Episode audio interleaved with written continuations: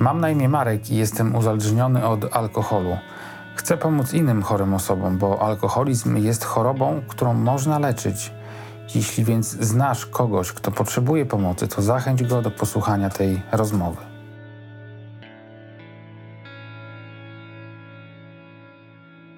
Zawsze mnie zastanawiają, mm, zastanawia mnie, co kieruje ludzi, którzy się do mnie sami zgłaszają i chcą mi opowiedzieć swoją historię uzależnienia, coś bardzo wstydliwego, coś, czego, czym, czym, raczej, czym raczej ludzie nie lubią się chwalić. Mhm.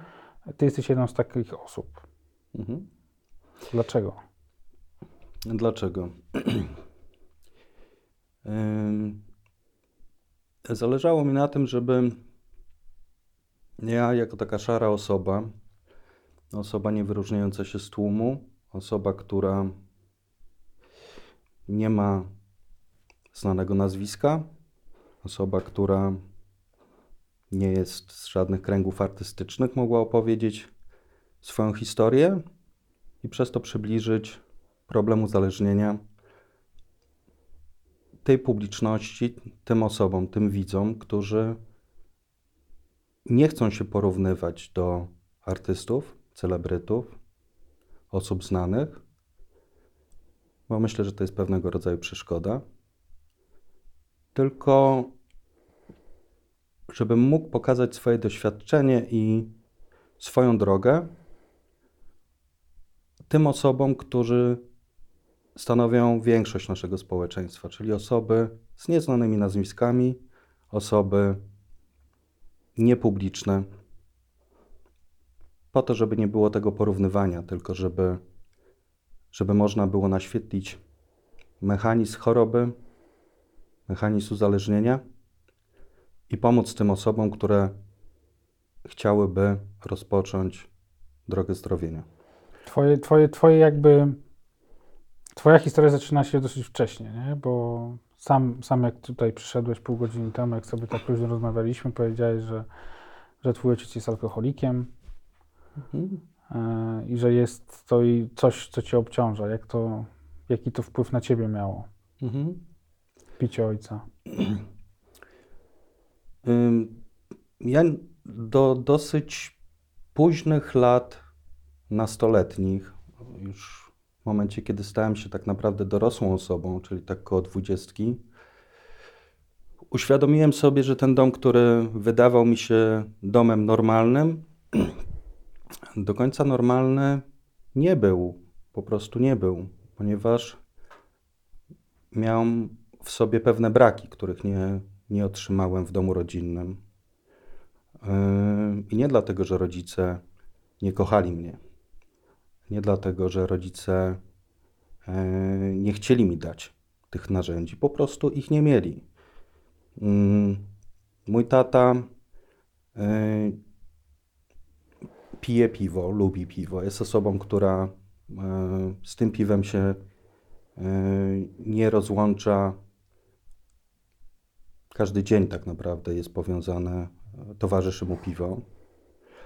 E, I śmiem twierdzić, że jest alkoholikiem, bo ja znam, znam te mechanizmy.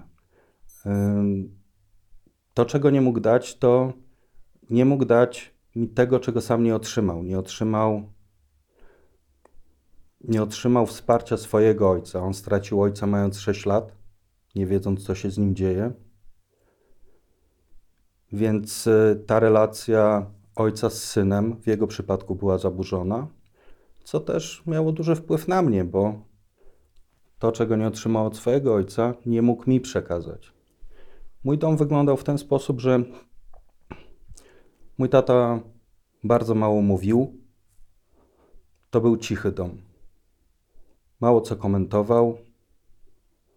Nie było takiej interakcji codziennej. Yy, moja mama z kolei pochodzi z domu, w którym była nadkontrola. Każdy jej ruch był kontrolowany. Więc to, co mogła dać mi jako swojemu dziecku, to z kolei dała mi to, czego sama nie miała, czyli dała mi wolność, zupełny brak kontroli. I połączenie tych dwóch piorunów. To, że w domu musiałem się sam domyślać wielu rzeczy oraz to, że nie było dostatecznej kontroli, spowodowało to, że to był początek mojego uzależnienia. W domu przyszedł taki moment, miałem około 10, 10 lat, kiedy zbuntowałem się zarówno Bogu, jak i rodzicom. Powiedziałem nie. Zostałem, os zostałem oskarżony przez osoby z rodziny.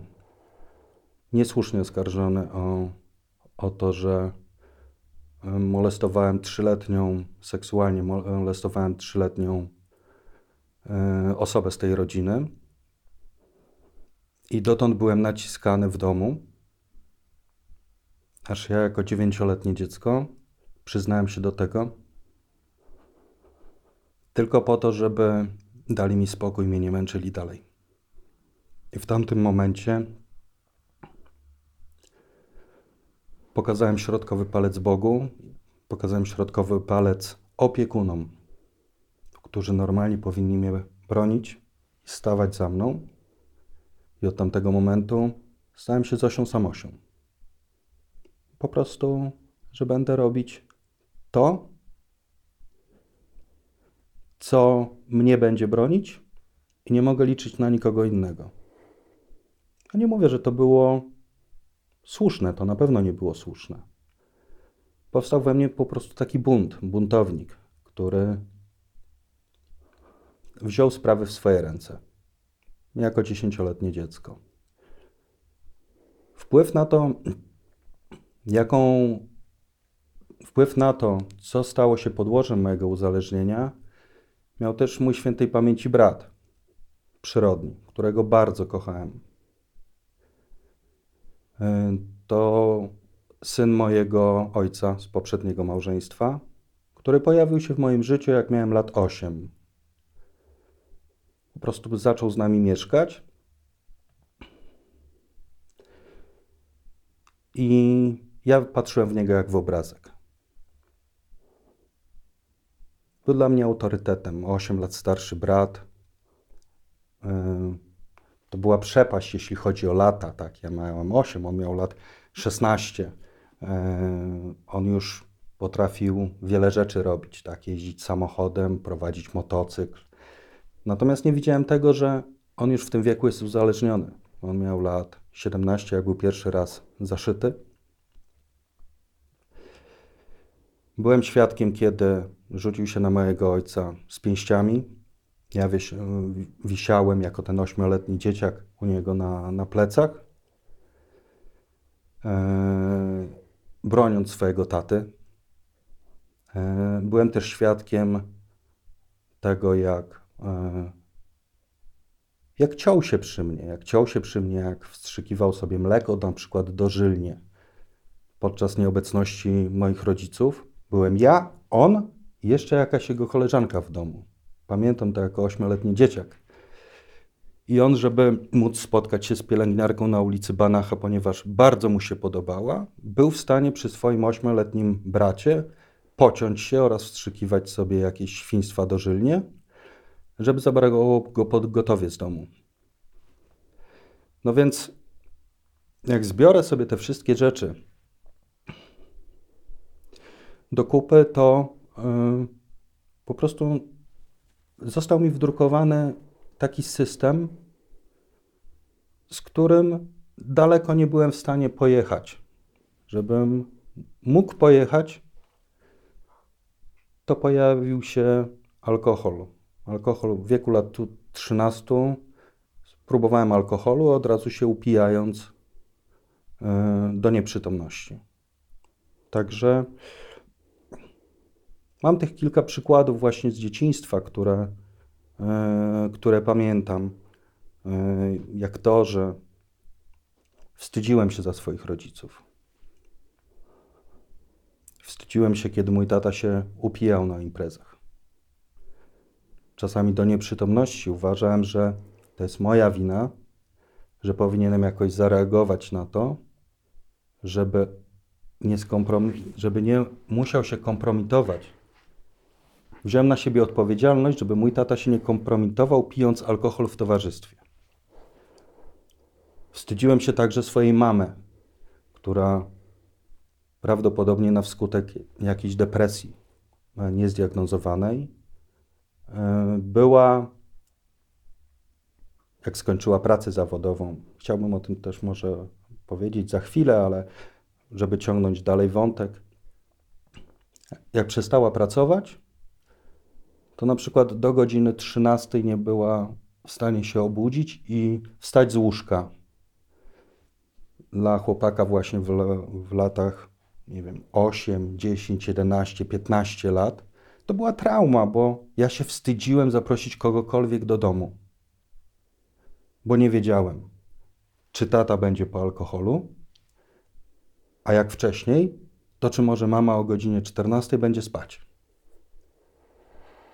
I zlepek wstydu, zlepek e, poczucia jakiejś winy, po, utraty bezpieczeństwa, bo mówię tutaj też jakby o swoim bracie.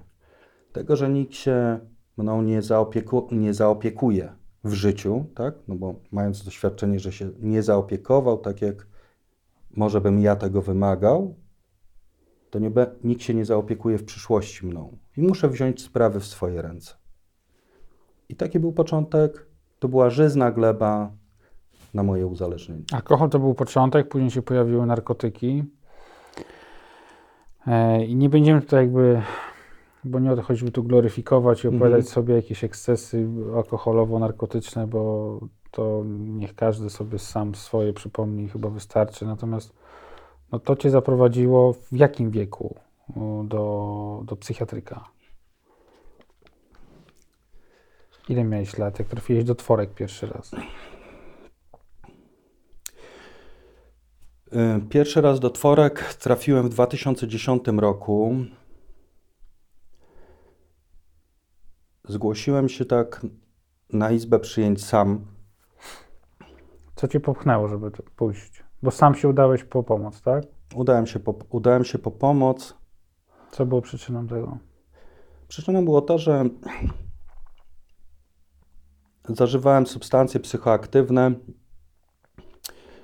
y, które po kilku dniach zażywania powodują psychozy, tak? Czyli y, będąc osobą uzależnioną od stymulantów, czyli to są wszystkie stymulanty, to są środki typu amfetamina, kokaina, mm, ekstazy, mefedron, powodują to, że się nie śpi, ma się więcej energii, ma się poczucie energii, władczości, e, empatii, tylko że się nie śpi. I po trzech dniach niespania to było tak.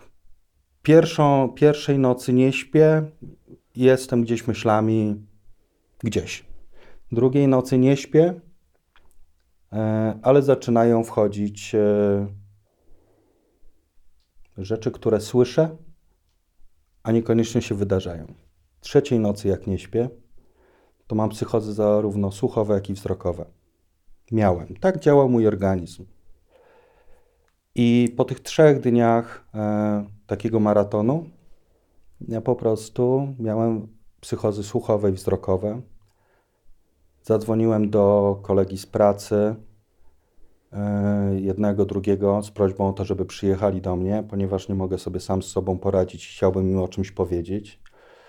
No i zrobiłem tak zwany coming out, powiedziałem im, słuchajcie, e, nadużyłem, nadużyłem, nadużywam środków psychoaktywnych, nie wiem, boję się, mam lęki, e, coś się ze mną dzieje nie tak, jak, jak chciałbym, żeby coś się ze mną dzieje.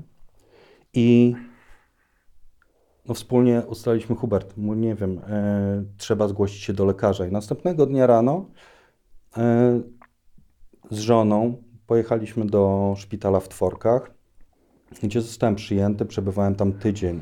To był 2010 rok.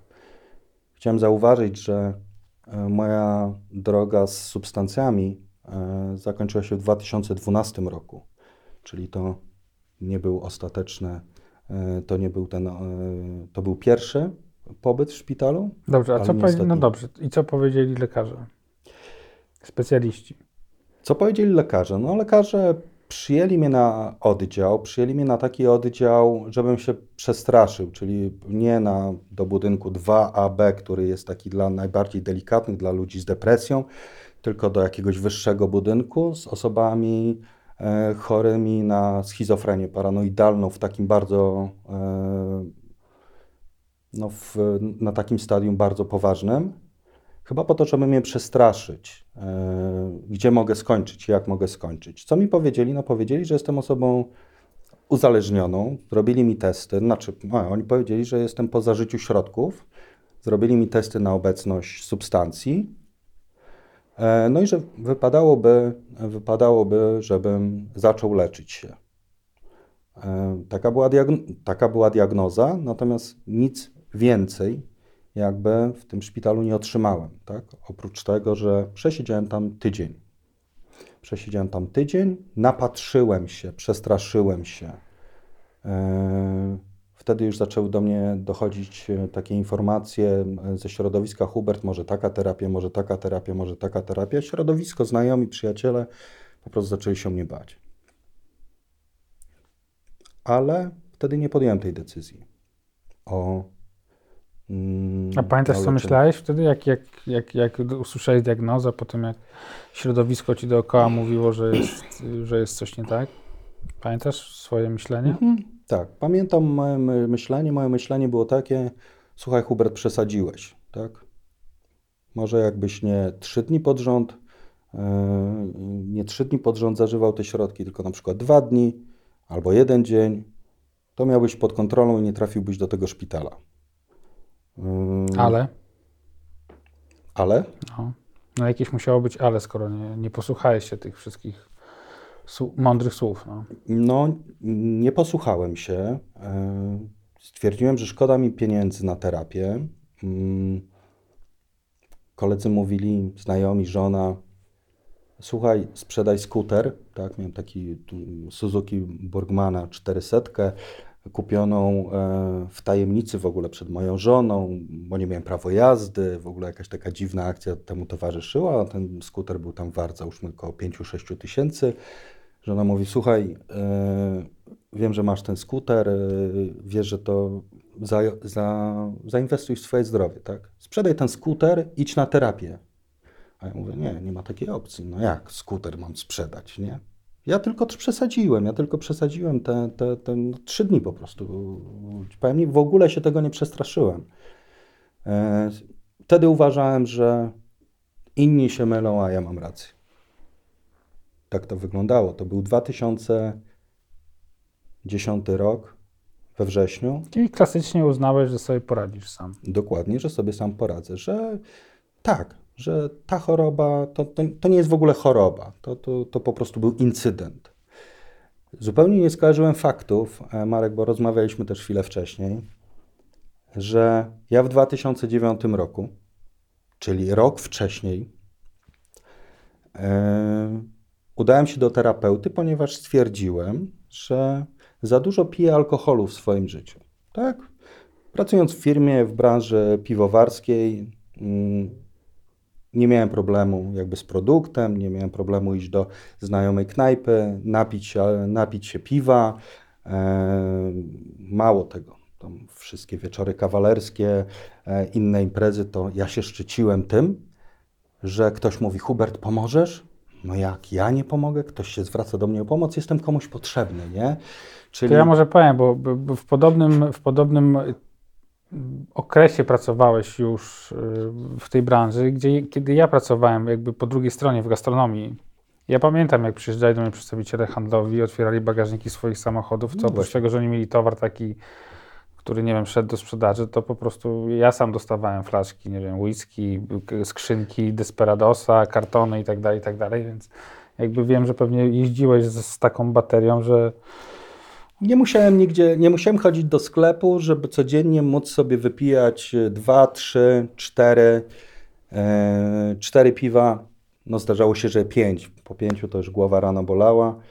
I obiecywałem sobie rano, jak wsiadałem e, za kółko, że nie, dzisiaj to już nie będę pić. Ale wracając do domu po, po nie wiem, 10 godzinach pracy, czasami bywało 11, 12, o tym też chciałbym powiedzieć. E, mówię, kurczę, muszę sobie wynagrodzić ten dzień, tak? Może mam taki mętlik w głowie, tyle spraw. E, chciałbym ostudzić tą głowę z emocji. No to szedłem do bagażnika, e, brałem to piwo i sobie po prostu piłem. Jak zaczęło być e, moment taki, że żona mówi, słuchaj, nie trzy piwa, wypij sobie dwa. No to dwa przynosiłem do domu, a jedno wypijałem, e, zostawiając puszkę w bagażniku na przykład. E, I robiąc sobie taki rachunek sumienia, ja zacząłem pracować w branży w 2002 roku. Mówimy o roku 2009. Mówię, Hubert, ty w przeciągu ostatnich pięciu lat może miałeś 100 dni bez alkoholu. I to była taka pierwsza lampka, która mi mówi, kurczę, ty potrafisz nie pić piwa. No i były testy. Nie będę pić przez miesiąc. No ale po dwóch tygodniach mówię, kurczę, dwa tygodnie wytrzymałem, to i miesiąc wytrzymam. To po co się mam siłować? Po prostu idę do bagażnika. Kurczę, no test zdany, nie? nie... I szedłem dalej pić. I nie dotrzymywałem swoich obietnic, tak? Nie dotrzymywałem swoich obietnic. Tych, że rano na przykład obmówiłem sobie, nie będę pić, a wieczorem wracając, mówię, nie, no muszę sobie to wynagrodzić. I poszedłem do terapeuty i terapeuta mi powiedział, e, panie Hubercie, mm, po wypełnieniu testu mm, jest pan osobą uzależnioną. Zapraszam pana na terapię zamkniętą do ośrodka. No wtedy popukałem się w głowę i powiedziałem, mm, że może przyjdę następnym razem. E, Na pewno nie dam się zamknąć w ośrodku. I wtedy zdecydowałem, że zaszyję sobie Esperal.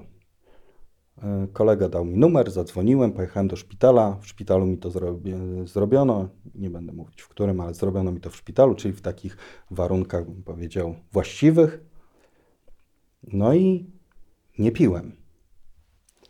No i mamy rok 2010, o którym żeśmy właśnie rozmawiali, czyli minął rok, a ja trafiam na oddział szpitala psychiatrycznego po zażyciu środków zmieniających świadomość po narkotykach, w psychozie słuchowej i wzrokowej, po pobycie Z siedmiodniowym zaszytym tyłkiem cały czas. z zaszytym tyłkiem. Bo zamiast y, pić wódę, wymyśliłeś sobie wcześniej, że będziesz sobie raz na jakiś czas Będę sobie walił narkotyki. Dokładnie tak, bo Może a- nazywajmy rzeczy po imieniu, Tak. bo tak środki psychoaktywne to jest poprawna nazwa, ale tak jest. Nie narkotyki, tego, no. narkotyki. W- Zupełnie to odseparowałem, że uzależnienie od alkoholu to, to jest co innego niż uzależnienie od narkotyków. A to jest ta sama choroba. Uzależnienie od seksu. Znaczy Od w ogóle narkotyków. alkohol to jest, bo mi to terapeutka, ja się dowiedziałem o terapii, że alkohol to jest tak samo substancja psychoaktywna jak, nie wiem, amfetamina, kokaina. Trochę ma inne działanie, ale to jest też narkotyk, nie? Więc jakby Pełna zgoda. tylko, tylko akcyza państwa zmienia postrzeganie alkoholu Jest dos- i jest- różnicę między alkoholem a narkotykami pozostałymi tak naprawdę, Jest bo jest legalny. jest legalnym, jest legalnym narkotykiem. Tak? Tak. My możemy to tak powiedzieć. Osoby, które, które y, nie utożsamiają się z narkotykami, uważają, że narkotyk to jest strzykawka wbita w, gdzieś tam w brudna strzykawka wbita w Tak. żyłę, tak to alkohol nie jest narkotykiem. Y, We wspólnocie, y, we wspólnocie NA, y, specjalnie mówię o wspólnocie NA, nie o AA, My mówimy, że każdy środek zmieniający świadomość jest narkotykiem. We wspólnocie AA nie pijesz alkoholu, ale zapalisz jointa. Nie złamałeś abstynencji. Nie, złam, nie złamałeś. Dobra. Zostawmy. Zostawmy konflikty między wspólnotami, bo, Tak bo to nie, nie o tym. Nie o to chodzi. Co się stało po tych tworkach? Wyszedłeś z tych tworek, było jakieś pewnie postanowienie poprawy, tak? Że nie tak często.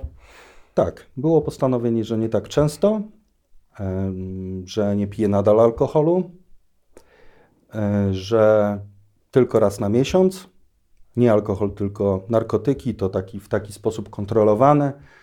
Mm, Ale żeby żona nie widziała. ale żeby żona nie widziała, e, bo tak, żeby żona nie widziała. Od razu mam tak zwane flashbacki, bo wracają do mnie historie w, w pamięci, tak? Jak, jak to wyglądało. Przed sekundą miałem e, wzrok mojej żony, która patrzy i widzi, że jestem pod wpływem i ja nie wiem, co mam zrobić. Tak? Ja nie wiem, co mam zrobić. Znowu nawaliłem. Tak, więc y, wymyśliłem sobie taki schemat. Dobrze, pić nie mogę, bo jestem zaszyty. E, Brać, je- no coś muszę robić, no więc tylko te narkotyki, e, ale tylko raz na miesiąc. I to tak, żeby żona nie widziała, Mm, bo już to groziło wyrzuceniem z domu. Więc e, wyglądało to tak, że e, to też nie mogłem się spotykać z osobami sprzedającymi, no bo no gdzie? W pracy? Nie. E, w domu, no tym bardziej, no bo żona już będąc czujna, wiedząc już, że ma w domu alkoholika, tak, czyli osoby z, e, z bliskiej rodziny już wiedzą dużo wcześniej, co się dzieje, tak. Nie chcą w to wierzyć, wy, wypierają to, ale, ale wiedzą, co się dzieje, więc są bardzo czujne, próbują przejąć kontrolę nad tym, więc jakby zadzwonił do mnie telefon o godzinie 21 z nieznanego numeru, ja bym powiedział, wychodzę na 5 minut, e, znając moją Justynę, wie, wiedziałbym, że i wiem, że to by było gdzie, po co, dlaczego. Poza tym ma intuicję. No i na, tak długo mnie zna, że, że, że doskonale by wiedziała o co chodzi. Więc wymyśliłem sobie tak. Zamawiam sobie, zamawiam sobie narkotyki. Te narkotyki przyjeżdżają kurierem. One przyjeżdżają kurierem na recepcję firmy, w której pracuję. E, To jest tylko raz na miesiąc. Dopalacze. To już wtedy się pojawiły dopalacze, tak? Tak, tak. To się do, do, pojawiły dopalacze. Mm, Substancja, k- która bardzo, e, bardzo była. Mm, Nie reklamujmy już. Dobra, Zostawmy. nie będziemy mówić o substancjach. Dobrze. E, Więc one sobie przyjeżdżały na recepcję firmy, w której pracowałem. Około 10, bo około No 10, komfort ćpania dosyć tak, około 10 przychodziła pensja, więc to mniej więcej był 8, 10, 11, kiedy przychodziła paczka. Paczka przychodziła na recepcję.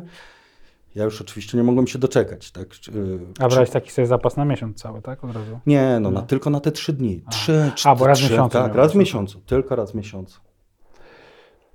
No więc e, pracownik e, w firmie tak naprawdę oprócz dwóch osób wtajemniczonych nikt się nie domyślał, nikt nie wiedział. Człowiek w, w marynarce, w koszuli, pod krawatem, pięć dni w tygodniu pracuje, nie, mo- nie ma żadnych zastrzeżeń, e, robi więcej niż potrzeba, bo, bo, bo, bo czasami jak już jest to zejście, człowiek jest na takim poczuciu winy, raz w miesiącu to robi dużo więcej i zostaje w pracy dłużej, no bo w domu nie chce się skonfrontować z żoną, która e, ma dużo mi do zarzucenia. Więc, e, więc przyjeżdżały sobie te e, kurierem te na, narkotyki. Dostałem telefon z recepcji, Hubert. e, Jest paczka. Ja wiedziałem doskonale, jaka jest paczka, więc e, to było tak, dobrze, Hubert, to jest godzina 16, 15, no 15. Dobra, to ja tylko do domu, e, tylko na jedną kreseczkę pojadę, tak? To tylko sobie na jedną kreseczkę pojadę i dojeżdżałem do tego domu. Była ta jedna kreseczka. Wiedziałem, że żona z dzieckiem przyjedzie około godziny, nie wiem, 18, 18.30. Żona wracając z pracy zabierała mojego e, naszego mm, z przedszkola. Zjadła u teściów, czyli u swoich rodziców obiad, więc 18.30 jest w domu. Więc ja wiedziałem, że do godziny 18.15 ja mam ten czas, kiedy mogę maksymalnie go zużyć. No, niestety, to jest tak, że po tej jednej kresce yy, wsiadało się jak w pendolino. Tak? Po prostu wsiadałem i nie wiedziałem, na której stacji wysiądę. Chciałem kontrolować, powiedzieć tylko jedna, tylko jedna kreska. E, a o 18.15 pakowałem wszystkie manatki, E, brałem ze sobą to, co przywiozłem, czyli mówiąc te narkotyki, wsiadałem w samochód i mówiąc wprost, uciekałem przed żoną, żeby się z nią nie skonfrontować w domu, żeby ona mnie nie widziała, bo ja wiedziałem, w jakim jestem I stanie. co, wracałeś po weekendzie? Tak. Nie, było? nie, było to tak, że e, było to tak, że jeździłem, mm, jeździłem cały czas zażywając do godziny załóżmy 23 e, i wracałem do domu tak, żeby żona po prostu mnie nie widziała, żeby już spała albo żeby już, e, żeby się z nią nie skonfrontować. Oczywiście ona dzwoniła 20, 30, 50 razy, żeby, e, żeby żeby się ze mną skontaktować, co się ze mną dzieje. Potem już po prostu sobie darowała, bo już wiedziała, już nie odbiera 30 połączeń. Znaczy się, że poszedł, tak? Że poszedł w tango. I, yy, no i wracałem. Wracałem do domu. Oczywiście nie mogłem usnąć, ale myślenie osoby uzależnionej jest takie. Ważne jest, co tam ja teraz, jak sobie To, co poradzę masz, z to, tą... co masz wciągnąć i Tak, nie to będzie jutro. świat, tak? świat ten zewnętrzny jest w ogóle nieważny. Wolny jest w ogóle nieważny. Strasznie to smutne jest. Nie chciałbym jakoś też drapać tego za bardzo, bo, bo rozumiem, że to może boleć. Natomiast powiedz mi jakby, bo, bo to ci doprowadziło gdzie? W jakiejś perspektywie? Bo mówisz, że dopiero w 2012 się podniosłeś, tak? Tak, od tego 2010 roku do 2012 roku, do 14 października, w moim życiu tak naprawdę przestał istnieć alkohol. Były, te, były tylko narkotyki, które były zażywane raz w miesiącu. W 2012 roku może zacznę od tego, że w 2010 roku mieszkałem u rodziców, jak żona mnie wyrzuciła z domu. W 2011 roku, jak przesadziłem, mieszkałem u babci. W 2012, jak już nie mogłem wrócić, poprosić, żeby wrócić do rodziców, bo wstyd mi było, że, że znowu nawaliłem. Nie mogłem powiedzieć tego samego babci. Eee, ale miałem przyjaciela. Więc w 2012 roku, jak żona mnie wyrzuciła w czerwcu z domu, e, przygarnął mnie na kilka dni mój przyjaciel. Wtedy się doprowadziłem do takiego stanu, że chciałem rozprostować rękę i nie potrafiłem jej rozprostować. Mówię, kurczę, Hubert, no już w ogóle nie wiesz, co się z tobą dzieje. Może to był początek polineuropatii, e, gdzie głowa daje sygnał, a kończyna nie reaguje. To był czerwiec. To był, to, to był po meczu Polska-Czechy na Euro 2012. To był czerwiec. E, W lipcu e, znowu gdzieś mieszkałem, chyba u babci. Tak, oczywiście, do babci z powrotem jeszcze wróciłem. W lipcu był opener. E, Pracowałem w tej firmie, która była organizatorem openera, więc nie mieszkając w domu z żoną, mieszkając u babci miesiąc po wyrzuceniu z domu, ja pojechałem na openera, nie pijąc, e, ale e, ćpając. Finalnie się skończyło tak, że wiedząc, że e, zaszywka puściła, popłynąłem także w alkohol na, tego, na tym openerze. To był lipiec. W- sierpniu nic takiego się nie wydarzyło, w, bo były wakacje, więc jakoś wspólnie z żoną pojechaliśmy. W wrześniu nie pamiętam, w październiku. To taka, taka bardzo symboliczna data. Mój brat się urodził 13 października 71 roku. 13 października 2009 roku zaszyłem się po raz pierwszy. A 13 października 2012 roku zażyłem substancję.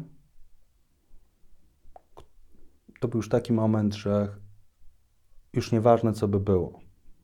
Ja już wiedziałem, że nawalam na wszystkich frontach. Zażyłem ją w takiej ilości, e, nieznaną substancję, gdzie straciłem kontakt z rzeczywistością. Dla osób, które nie wiedzą, dla, dla widzów, narko, narkotyki nie odcinają od, od świadomości. Nie ma, zawsze jest jakieś poczucie, że jest się w tym miejscu, robi się to, co się robi. Yy, trochę jak po alkoholu. To nie jest tak, że się widzi od razu różowe, yy, różowe słonie. Czegoś się bardziej chce, albo czegoś się mniej chce, coś bardziej smakuje, coś mniej smakuje, w zależności od, od narkotyku. Natomiast mnie wycięło całkowicie na 18 godzin. Było tak, że w domu powiedziałem dziecku, moja żona się spytała, ty wiesz, że masz dziecko? Ja na oczach mojego dziecka siedmioletniego powiedziałem mu, że nie wiem. Ja tego nie pamiętam.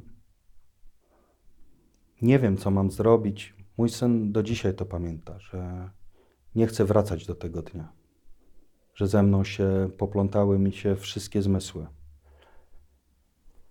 Dramat był w tym, że ja co innego robiłem w domu. Było pogotowie, była policja, która zawiozła mnie do szpitala w Tworkach. Natomiast ja tego przez ten czas, kiedy straciłem tą świadomość, ja pamiętam scenę po scenie, kiedy targowałem się o życie. Kiedy widziałem gówno swojego życia w szarych kolorach. I jedyne, co mogłem wykrzyczeć, to było dwa słowa. Dla. Jakby moja opatrzność nie pozwoliła mi niczego innego powiedzieć. Jakby dała mi drugą szansę, jedyną szansę, ale pod warunkiem, że to życie jest mi darowane dla mojego syna. Obudziłem się w szpitalu w Tworkach, zapięty w pasy. Następnego dnia miałem uczestniczyć w ślubowaniu mojego dziecka na pierwszoklasistę. Obiecałem mu, że będę z nim w poniedziałek. Mówimy teraz o niedzieli wieczór, kiedy jestem w pasach, w tworkach, ubezwłasnowolniony.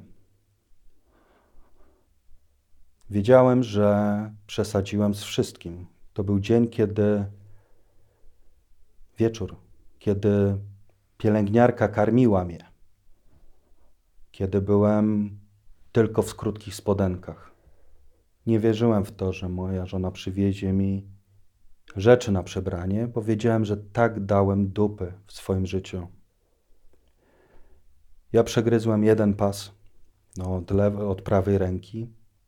Uwolnioną ręką znalazłem drut pod łóżkiem i tym drutem uwolniłem sobie drugą rękę. Uwolniłem sobie stopy i przyszedł moment, kiedy sam przed sobą nie było lustra. Powiedziałem, Hubert, dałbyś radę uciec, tylko nie masz gdzie. Ja wtedy, ja wtedy upadłem. Ja się poddałem sam przed sobą. Przestałem wierzyć samemu sobie. Mój wzór na życie, ta Zosia Samosia, przestał istnieć. Po prostu przestał istnieć. Ja przestałem wierzyć samemu sobie. To nie wiem, czy ktoś, kto tego nie przeżył, jest w stanie sobie to wyobrazić. Przestać wierzyć samemu sobie. I wtedy podjąłem decyzję, że chcę coś w swoim życiu zmienić. Chcę zrobić wszystko. Ja to powiem tak. Powiedziałem sobie, zjem gówno, byleby mi tylko pomogło. Przestałem słuchać samego siebie. Teraz przychodzi czas, kiedy chcę słuchać samego siebie. Znaczy, chcę słuchać innych, ponieważ cała moja ułuda, że to świat jest winny, że to szef jest winny, że to żona jest winna, że to dziecko jest winne, że to teść jest winny, że pogoda jest winna, wszystko wzięło w łeb. Przestałem wierzyć samemu sobie. Facet mający 33 lata. Dodam, że mój brat świętej pamięci dożył 32 lat. Więc mówię, to jest jakieś fatum nad rodziną. To jest jakieś fatum nad rodziną i albo zapisane w genach. Ja chcę żyć dłużej. Mając z tyłu głowy, że chcę żyć dla mojego syna. Dzisiaj wiem, że w tych trudnych chwilach, bo na drodze zdrowienia bywają trudne chwile. A po co mi to? A dlaczego? A może tym razem bym coś skontrolował czy coś? Ja wiem, że nie chcę się napić, nie chcę się naćpać. Yy, to myślę sobie, jak nie chcesz robić dla siebie, rób to dla syna, bo ja nie chcę, żeby miał, mój syn był obarczony tą tragedią jakby rodzinną. Tak? Ja chcę być normalny, chcę mu, chcę mu towarzyszyć. Chcę żyć dla niego. I przyszedłeś kolejny raz mm, odwyk, jakby taki detoks, Mhm. ośrodek zamknięty, Mhm. terapię zamkniętą. Później byłeś przez dwa lata, tak? W takim y, dochodzącej y, terapii, czyli Mhm. taki pełen program przeszedłeś. Tak. I to 2012 rok się zaczęło, tak? Tak. To zdrowienie. I od tamtej pory jesteś czysty już? Jestem czysty w 100% pod kątem świadomego zażycia substancji. Powiem o jednej historii, anegdocie, która No przerazi- dobrze, opowiedz, Okej. mi, opowiedz mi o kryzysach, bo to mnie interesuje. Dobrze. 8 lat, no coś się pewnie działo, by, były trudniejsze momenty. Mhm. Co to było? Jak sobie radziłeś? Okej. Tak. y, nikt, nie, nikt nie lubi kryzysów. Ja dzisiaj uważam, że kryzysy dały mi siłę i wiarę, że można przechodzić różne rzeczy. Kryzys. Kryzys pierwszy był koniec 2015 roku. Między Wigilią a Nowym Rokiem przechodziliśmy z y, żoną kryzys małżeński. Nie chcę wchodzić w szczegóły, w każdym bądź razie e, informacje na trzeźwo były no jakby walące z nóg. Po prostu walące z nóg. Nie wiedziałem, jak mam uśmierzyć ból. Bo no mówcie się, alkohol czy narkotyki to jest to, żeby uśmierzyć ból, albo emocjonalny, albo, albo no, emocjonalny. Tak? Co mam zrobić? co mam zrobić, żeby, żeby to wytrzymać, przetrzymać. Po prostu ja miałem nie robić nic, tak? Czyli po, po pierwsze, nie podejmować decyzji, bo decyzje pod wpływem emocji mogą być, mogą być e, trudne. A z pomocą przyszły, przyszły mi osoby z, z, z terapii, ze wspólnoty, które zadzwoniły do mnie, wyciągnęły mnie na jakieś jedzenie, na chwilę oderwały od, e, od paplania się w, w, w, ty, w tym bagnie, w, tym, w tych emocjach.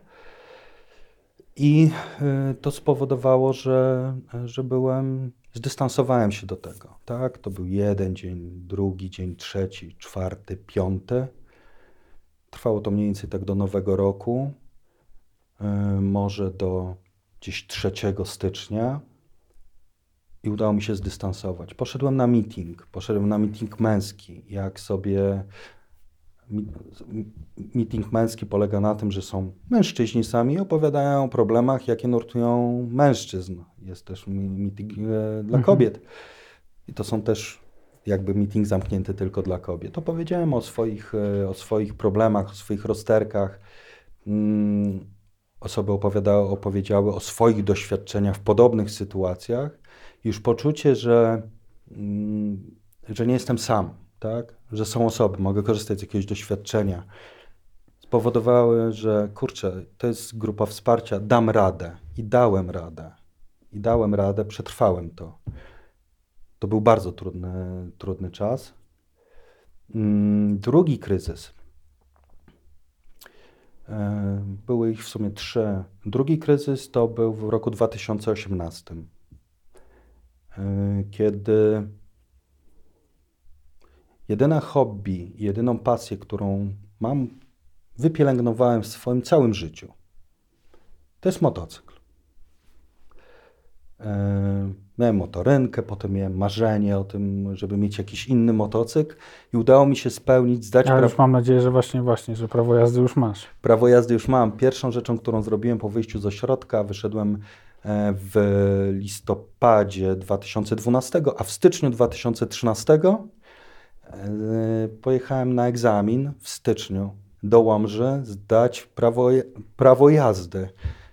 Kurs miałem dawno zrobiony. e, Nie było czasu podczas, e, podczas, podczas wojny, czyli podczas aktywnego zażywania, żeby to dokończyć, Mhm. ale mm, będąc pod zagrożeniem, że minie mi okres kursu, ważności kursu, e, mówię, kurczę, zdam ten egzamin. Rzeczywiście, pojechałem za pierwszym razem w styczniu, zdałem ten egzamin i w styczniu zdałem. Dzisiaj przyszła mi przypominajka, mm, że motocykl kupiłem 8 lat temu. E, 8? 9, przepraszam, 8? Mm, 9 chyba nawet. W każdym bądź razie po zdaniu prawa jazdy y, minęły dwa miesiące, jak kupiłem moto, jakoś motocykl, czyli coś, coś dziwnego, ten Facebook coś tam zamieszał. I od tamtej pory miałem ten motocykl. E, Jeździłem na tym motocyklu jednym, potem kupiłem sobie drugi po kilku latach. I w 2018 roku mm, zacząłem coraz częściej jeździć na, na tor, po to, żeby ćwiczyć umiejętności. I po kilku takich sesjach różnych za bardzo się wkręciłem, tak? Czyli choroba uzależnienia to chce więcej, więcej, więcej i więcej. Tak się często mówi. Straciłem jakby taki zdrowy rozsądek, coraz więcej było tego torowania i gdzieś na tym torze mm, zagapiłem się. Po prostu się wyłożyłem, miałem wypadek na motocyklu. Połamałem wtedy bark, łopatkę, e, obojczyk, żebra. E, w, trafiłem do szpitala w Zgierzu. Pamiętam, że jeszcze na torze, jak pogotowie mnie zabierało, to ja mówię, słuchajcie, ja jestem osobą uzależnioną, nie dawajcie mi nic zmieniającego świadomość. Także ja jestem czujny na tym punkcie, żeby zadbać o siebie. E, I wróciłem do domu e, połamany, z diagnozą taką, że mojej ręki prawdopodobnie nie będę mógł ruszać lewą ręką. No cało, e, e, jak to się nazywa, panewka łopatki była roztrzaskana jak puzzle. I wiedziałem tyle, że Nieważne było, że ja nie będę mógł ruszać ręką. Ważne było to, że ja nie będę mógł wsiąść na motocykl, a to jest moje jedyne źródło radości w tym takim na, na, na drodze zdrowienia, tak? czyli moja jedyna odskocznia. I no ja się wtedy po prostu załamałem w domu. Tak? To było tak, że nie mam hobby, jestem uwięziony w domu. Miałem jakieś plany, żeby przejść do tej firmy, w której przechodzę teraz, e, w której teraz pracuję i, mm, i nie wiem, jak to będzie. Tak? Po prostu nie wiem, jak to będzie. Tutaj jest zagrożenie jeszcze tej ręki. A żona powiedziała, my żeśmy planowali w tamtym, w, te, ta, w tamtym roku, znaczy w tamtym mówię o 2018, że, może, że chcielibyśmy mieć drugie dziecko. I po tym wypadku żona powiedziała, nie chcę mieć trójki dzieci w domu, tak, bo ty się zachowujesz jak dziecko. Tak. Eee, mamy mam ciebie, ja sobie z trzecim dzieckiem po prostu nie poradzę. I e, nie wiem, czy chciałbym to w jakiś ładnie obrazowo wytłumaczyć, objaśnić. Masz jedyną radość, tak? Coś, co wypielęgnowałeś podczas swojego zdrowienia. Taką szalupę. I nagle zostajesz bez tej szalupy. Tak? Wiesz, że I w tym takim tunelowym myśleniu uzależnionej osoby wyobraża ci się myśl, że bez tego po prostu świat się zawali. Bez tego Tak? świat się tam. Mogę tak powiedzieć, Bardzo. bo ja bardzo lubię nazywać, nazywać rzeczy po imieniu, a nie tak na okrągło, bo ja znam ten temat, wiesz, bo ja wiem o co chodzi, nie? Mhm. Z takim myśleniem, że też miałem coś takiego przez chwilę, nie? Że jak sobie trochę tam, no, no trochę sobie tam rozwaliłem kolano i też my, ja nie myślałem o tym, że ja mogę mieć kłopot z chodzeniem. Mhm. Tak. Ja nie będę mógł biegać. O właśnie. A bez biegania, no to w ogóle bez biegania to ja nie będę mógł utrzymać diety, a jak nie będę mógł utrzymać diety, to w ogóle będę gruby, a jak będę gruby, to już będę już sobie źle myślał i to, to już takie, Mhm. wiesz, takie właśnie lawinowe, o, idę do przodu i zaczynam sobie kręcić ten chujowy scenariusz, tak, i na końcu w ogóle już nie ma Cały czas niczego. Głowa, No. głowa tak. Alkoholik, no. To Znaczy jest- narkoholik, no. Narkoman, alkoholik, to, to już jak zwał, tak zwał, To nie? Uzależnienie, nie? Tunelowe, tunelowe tunelowe myślenie. myślenie. Nie dam, nie, dam, nie dam rady. Nie? I przyjaciel ze wspólnoty powiedział mi, Hubert, życie składa się z właśnie dzisiajów. Tak?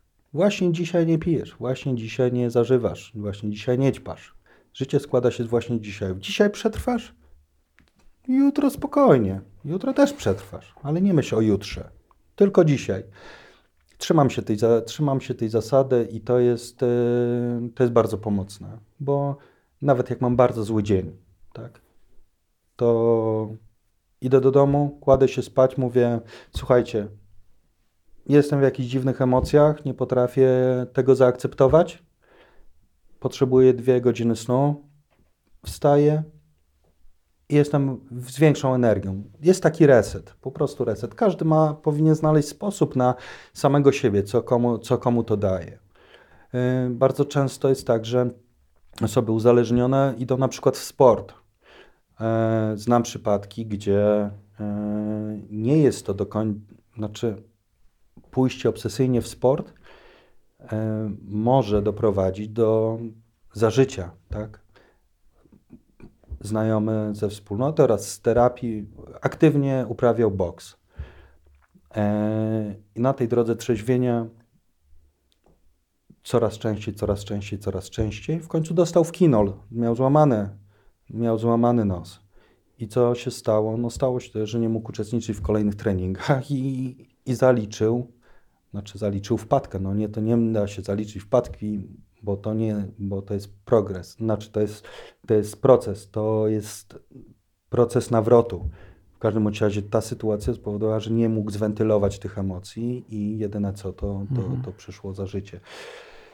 No i trzeci kryzys, który miałem, no to miałem w tym roku. Eee, Marek, jak wiesz, ja od e, 2002 roku pracuję w gastronomii. Eee, nomen omen sprzedając piwo gastronomom.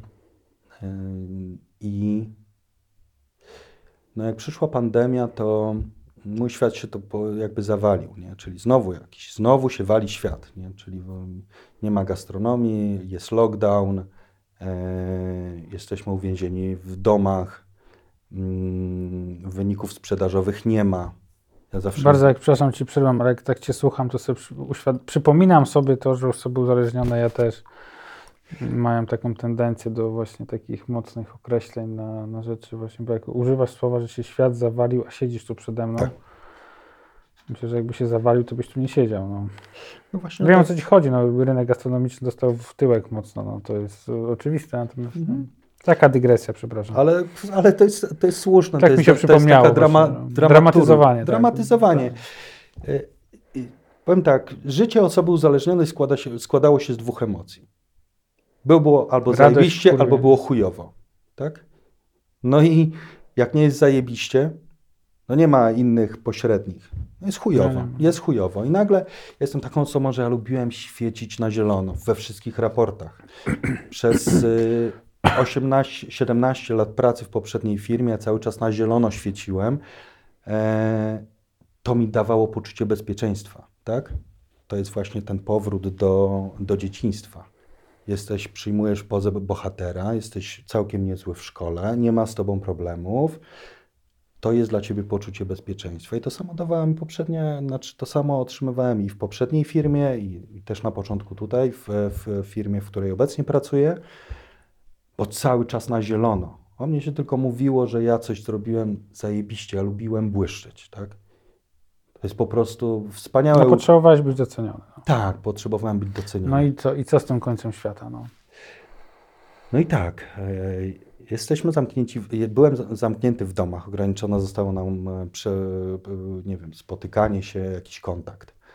E, Lokale gastronomiczne były zamknięte, nie mogły sprzedawać piwa, ewentualnie coś tam na wynos mogły sprzedawać, bo, ale jak na wynos to z kolei nie piwo, bo koncesja na to nie pozwala, żeby sprzedawać piwo na wynos.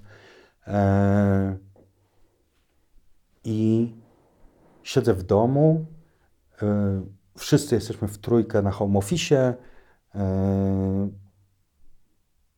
Nie mogę się skontaktować z terapeutą, nie, tak face to face, więc tylko telefonicznie. Nie ma meetingów, żeby można było się spotkać z ludźmi, wymienić doświadczenia, no bo to jest jak grupa wsparcia Mhm. przecież, tak? I nagle ten świat się właśnie zawęża, tak? Czyli jakby zaczyna się robić jakaś taka tragedia i e, mówię, dzwonię do psychiatry z, z, z LuxMed, dobra, z, z, dzwonię do psychiatry i ona po 10 minutach e, rozmowy ze mną wysyła mi skierowanie do szpitala. To był Wielki Czwartek przed świętami, e, przed świętami wielkanocnymi i ja w myśl tej zasady, którą mam od 2012 roku, nie słucham siebie, tylko innych. Ja nie dyskutuję z tym. Pakuję bagaż, jadę do szpitala, jadę najpierw na Nowowiejską, na Nowowiejskie nie, nie, nie chcą mnie przyjąć, jadę z powrotem do Tworek.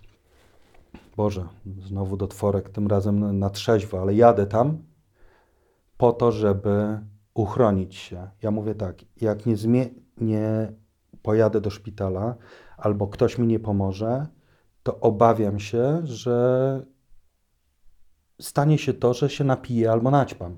Ja nie chcę tego robić. Więc idę z, tą, z tym bagażem do, do, na izbę przyjęć. Przyjmują mnie, e, robią mi testy. Mówią, nie, niemożliwe, pan jest. No, pan był w 12 roku, w 10 roku. No niemożliwe, że pan nic nie brał, pan nic nie pił. Nie? Mówię, róbcie mi testy, ja chcę po prostu nie pić i nie ćpać. E, I tam się, tam się zamknąłem na własną, Na jak długo? E, W szpitalu w Tworkach byłem zamknięty 4, 4 tygodnie.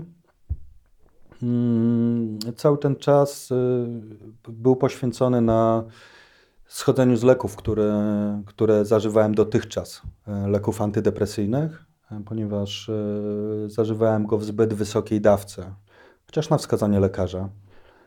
Nie można było tego zrobić w warunkach, w warunkach ambulatoryjnych, musiał być szpitalnych, no z tego względu, że te leki, do, jakby ilość tej subs- substancji w lekach spowodowała u mnie obniżony nastrój, a Mhm. wręcz depresja, tak? Czyli połączenie sytuacji zewnętrznych oraz e, środków, które zażywałem na wskazanie, ze wskazania lekarza, mm, spowodowały u mnie depresję, więc trzeba było schodzić z tego leku.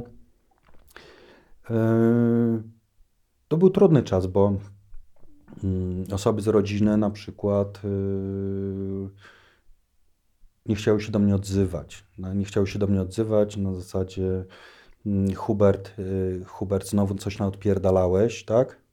E, mm, Twoja żona jest roztrzęsiona, e, nie wie, co się z tobą dzieje i w ogóle. Ja chciałem po prostu iść do szpitala, bo wiedziałem, że ze mną coś się złego dzieje i uchronić się przed, e, przed jakąś decyzją o zapiciu czy zaćpaniu. Więc, y, mm, więc to były takie bolące, bolące sytuacje. E, Bolącą sytuacją dla mnie było to, e, że na przykład moi rodzice, e, tak, no chciałbym o tym powiedzieć.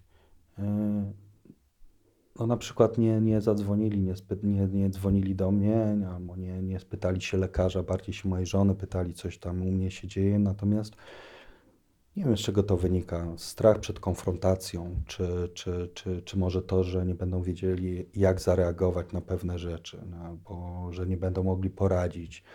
Nie przyjechali przez ten miesiąc. Nie, nie, nie, nie było ich u mnie. Nic nie, jakby no, nie, nie było tej, tej, tej, to był dla mnie trudny czas. Trudny czas, bo nie wiedziałem, jak w pracy, za, w pracy, w pracy zareagują na, na, na moją absencję w, przez 4 tygodnie. E, Z racji depresji to jest jedno, ale już niektóre osoby wiedziały w pracy, że jestem osobą uzależnioną, więc y, uważałem, że należą się jakieś wyjaśnienia, że ja naprawdę nie zapiłem, nie zaćpałem. Ja po prostu normalnie poszedłem do szpitala, bo moja głowa tego nie wytrzymała. Po prostu nie wytrzymała. Ale ty masz świadomość tego, że przez wcześniej przez lata pracowałeś sobie na brak zaufania, nie? Oczywiście. I że od- odzyskiwanie zaufania to czasem, znaczy to jest trudniejszy proces niż utrata tego zaufania. W, w tej firmie, w której pracuję obecnie, ja sobie mm, nie nadużyłem tego zaufania, bo pracuję tutaj y, półtora roku. Mam na myśli bardziej bliskich, bo to, to jest Bliskich, jakby ta tak, relacja, tak. która jest istotna. Tak, bliskich tak. Tak, oczywiście, no ja to y, traktuję jako, jako jakąś taką funkcję obronną. No.